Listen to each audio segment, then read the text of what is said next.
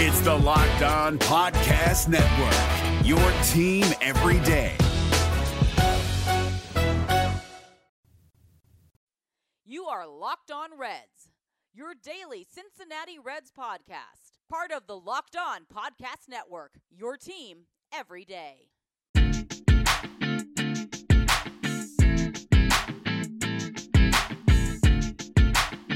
What's up, Reds fans? My name is Jeff Carr, and you are Locked On Reds. And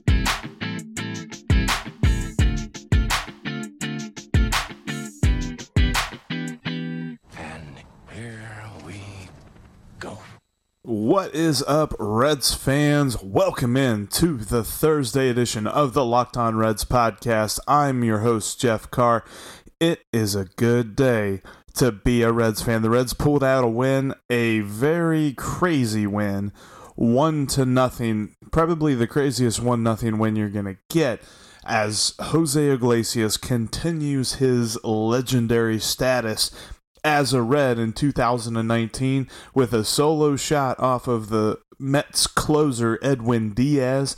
He shot a laser right down the left field line and over the wall to give the Reds a 1 0 lead literally in the top of the ninth. If you watched the first eight innings, then you didn't see anything. You could have turned it on right there in the ninth inning and you saw all you needed to see.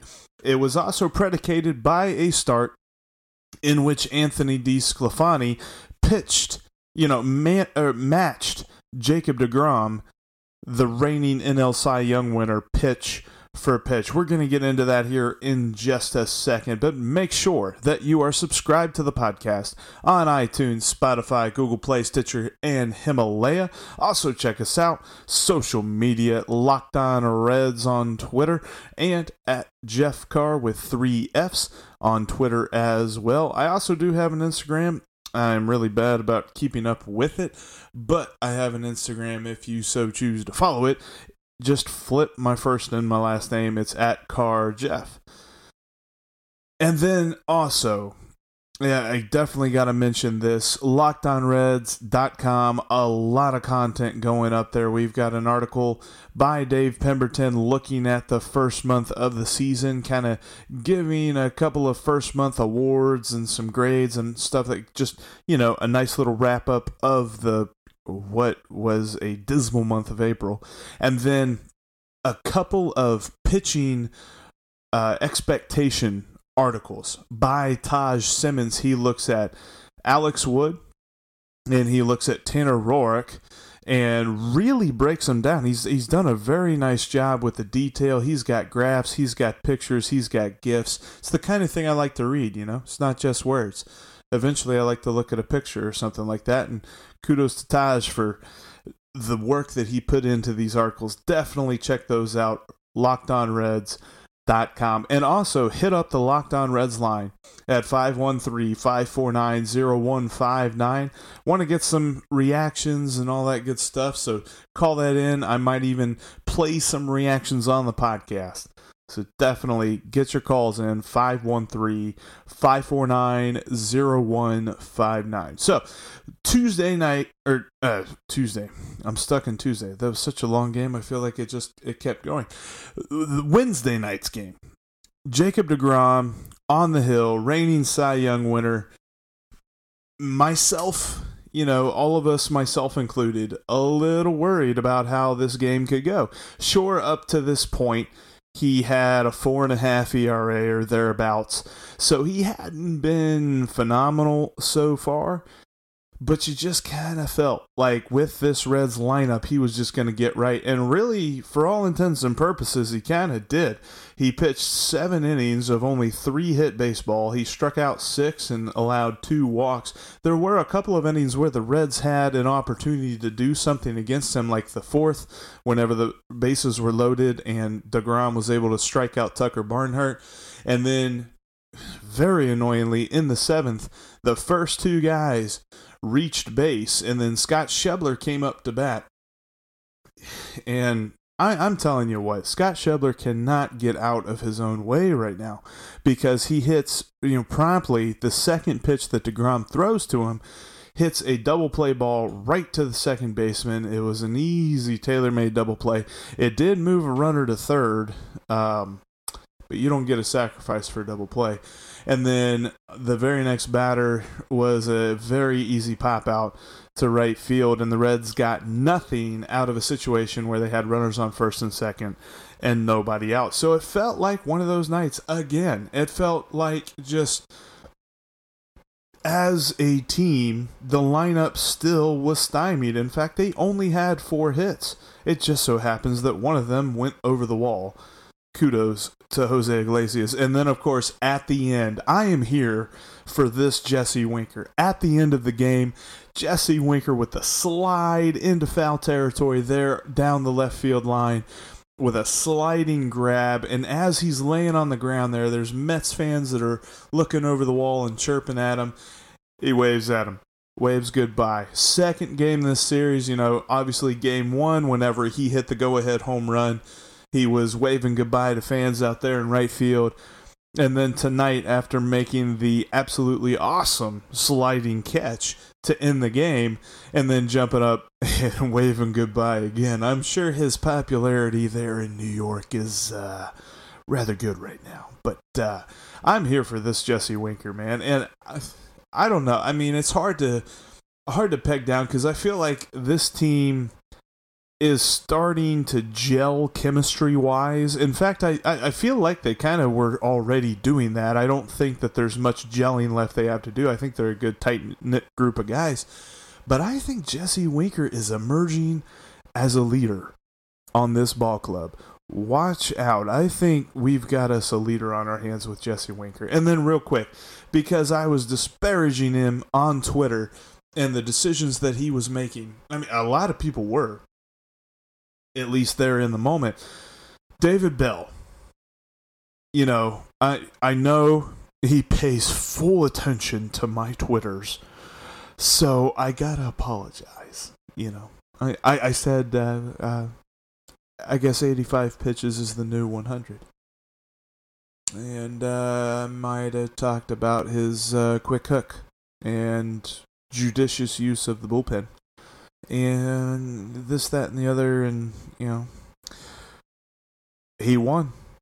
He made the right choices. Like, look, it's weird because Disco was matching Jacob DeGrom pitch for pitch, and he pulls him in the sixth inning. There's two outs.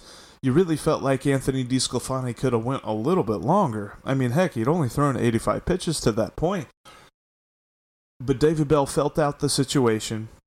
In fact, you find out after the game that uh, right before the last batter that Dis- uh, DeSclafani faced, he kind of got a stinger and he couldn't feel his fingers. Like he couldn't, you know, he didn't actually feel the grip on his slider.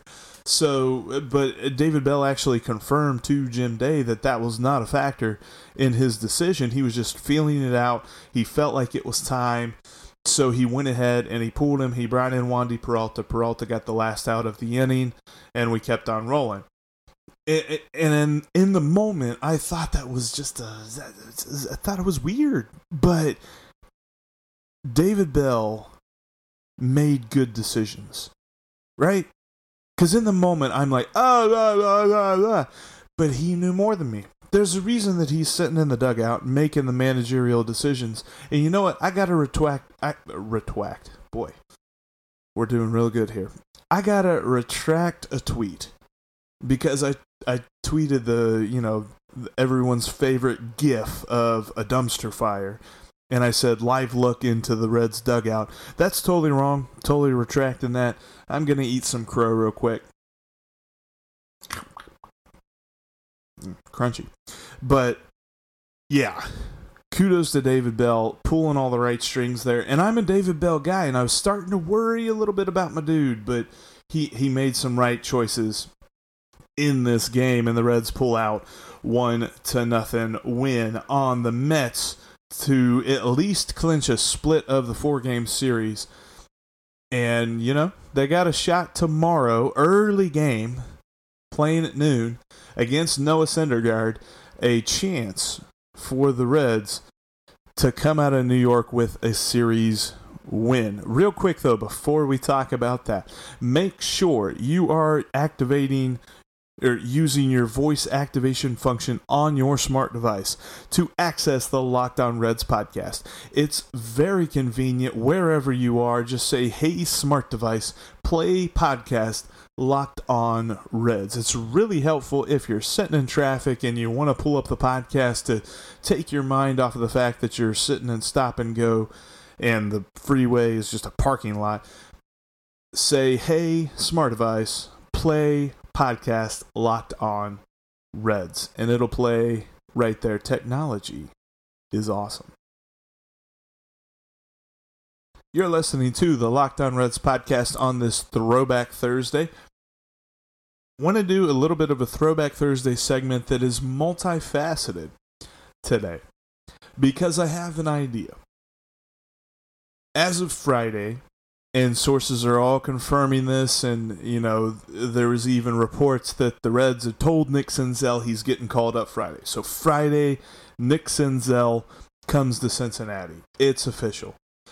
But I was thinking about this because it's very obvious that him being sent down to AAA after spring training had absolutely nothing to do with his defense. Because if that were the case, he would have played more than like four games or five games or whatever it is he's going to have gotten under his belt. Not very long at all. I don't understand. You can't you can't defend that point of view anymore. It's not that he went down to AAA to get some more playing time because guess what? He barely played. He was hurt for most of the time, and by the time he came off of the injured list, he was past that you know 15 day mark and he was able to be called up. So they let him get a couple of reps in, couple of bats, and then hey, look, we're we're hurting here. We need you to get you up. It's all about service time, you know. They're they're not going to come out and say that. They're not going to say, mm, we, you know, we are literally sending him down because we want to save some money seven years from now. No, they're not going to do that, but I have an idea for that. And it starts with a little bit of a history lesson. Take you all the way back to World War One. Around that time, Branch Rickey had just taken over the St. Louis Cardinals. Back then, our hated rivals were pretty bad at everything. They were debt ridden, they were in a lot of trouble, and Branch Rickey was looking for a way to make them better than, you know, just throwing money at aging veterans. So he comes up with the idea to create a farm system because back then there were no affiliated minor league baseball clubs. You know, the the Reds didn't have the bats or the lookouts or the dragons or anything like that as far as a farm system goes. What happened was there were other minor league baseball leagues around the country and then when teams found a guy that they felt his talent warranted major league attention, they would then purchase that player from said club, you know, whether it be the PCL or the International League or whatever. They would go out, they'd give that team X amount of dollars to bring in a player, and then he's on the major league roster. And they didn't have situations where they could get a guy and then say, all right, we're going to manipulate this and that with your contract and all this other stuff, and you got to go play over here for a little while, and then you could come up and play in the major leagues. No, they didn't have anything like that. What it was is they made a financial commitment to a player and they played him. I think you could do that now. I don't know. I mean, I'll be straight honest with you. I'm pretty sure no one's going to even think this is real. You know, I don't think that any major league team would even consider this idea, but I don't think it's a bad idea. I think it's pretty decent. That's why I'm telling you.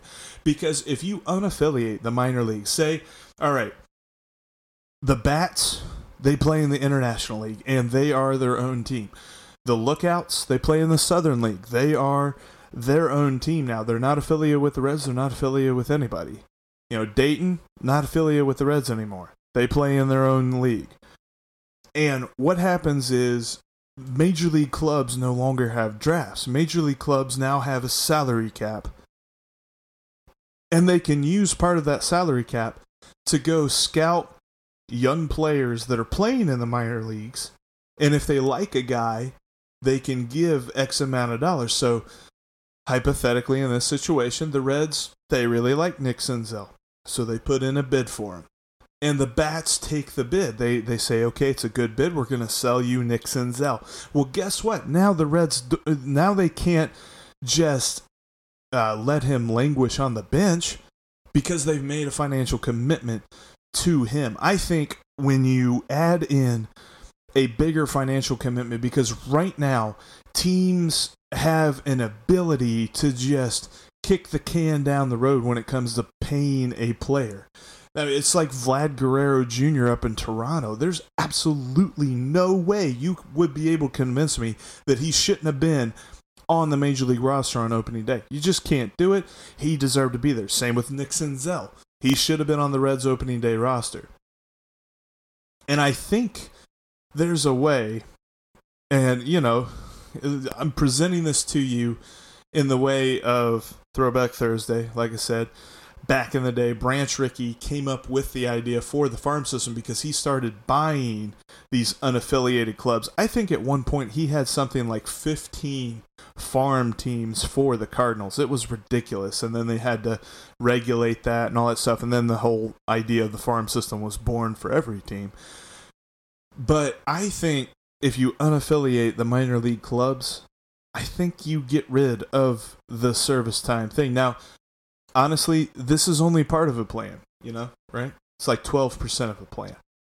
Shout out to Star Lord. But I think it's worth looking into, and I'm going to keep fleshing this idea out a little bit. Maybe something for a rainy day might come back and tell you kind of where I'm at with it. But anyway, just something I thought I'd present to you and a little history lesson. Go check out Branch Rickey.